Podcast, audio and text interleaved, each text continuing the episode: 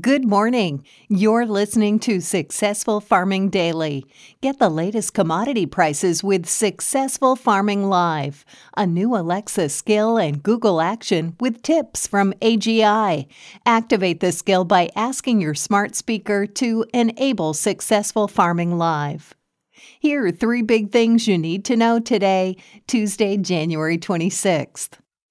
Our first big thing is soybean futures were higher in overnight trading as the long liquidation seems to finally be over, though there doesn't seem to yet be a return to fundamentals. The price swings in the past few sessions have been violent, with futures plunging 58 cents on Friday before rebounding by 31 cents yesterday. Speculative investors who were long the market or bet on higher prices had likely been unloading their soybean, corn, and wheat contracts and closing their positions after a run up in futures to multi year highs. The long liquidation is apparently over as prices surged Monday and are again higher this morning.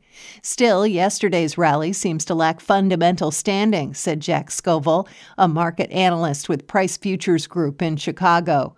It seems to be more like spec based buying returning with a vengeance, he said. I don't see any other news to account for the rally.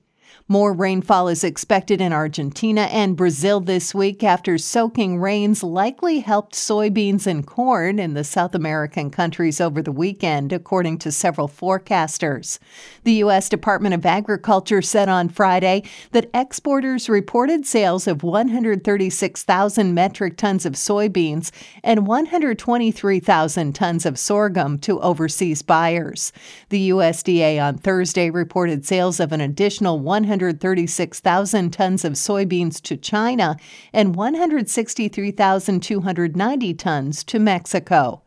Exporters also sold 138,000 metric tons of hard red winter wheat to Nigeria and 336,500 metric tons of corn to an unnamed country, the agency said. Soybean futures for March delivery jumped 10 and 3 quarter cents to $13.54 and a quarter cents a bushel overnight on the Chicago Board of Trade. Soy meal rose $2.10 to $431.70 a short ton, and soy oil added 78 hundredths of a cent to 43.72 cents a pound. Corn for March delivery gained 5.5 cents to $5.17 a bushel. Wheat futures for March delivery fell three quarters of a cent to $6.47 and three quarters cents a bushel, while Kansas City futures gained two cents to $6.29 and a quarter cents a bushel. Next up, inspections of corn and wheat for overseas delivery rose last week, while soybean assessments declined, according to the USDA. Corn inspections in the seven days that ended on January 21st were reported at 1.39 million metric tons, up from 914,880 tons examined during the previous week, the agency said in a report. That's also more than double the 680,459 metric tons assessed during the same week last year. Wheat assessments came in at 523,901 metric tons last week, up from 282,627 tons a week earlier, government data show.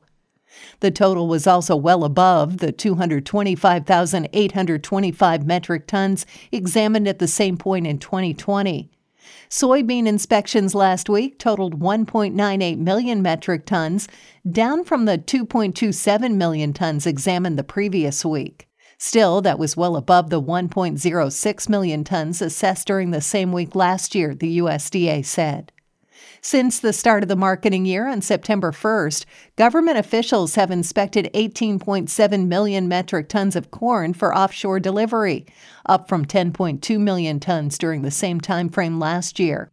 Soybean assessments since the beginning of September are at 45.3 million metric tons, well ahead of the 25.2 million tons examined during the same period a year earlier, the agency said. Wheat inspections since the beginning of the grain's marketing year on June 1st now stand at 16.1 million metric tons, slightly behind the year earlier pace of 16.2 million tons, the USDA said in its report. In a separate report, the Agriculture Department said there were 534.3 million pounds of beef in storage at the end of December, up from 480.1 million pounds on the same date a year earlier. Pork in storage totaled 408.4 million pounds, the agency said. That's down considerably from the 580.5 pounds in warehouses at the same time the previous year.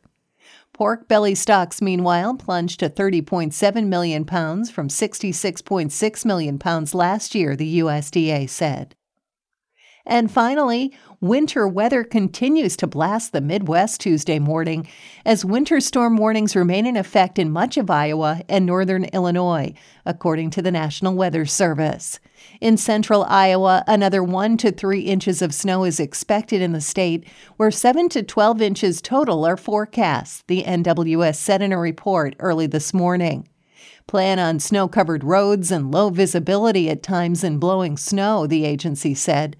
Travel is still not recommended in many areas. Road conditions will be slow to improve today, even after accumulating snowfall ends.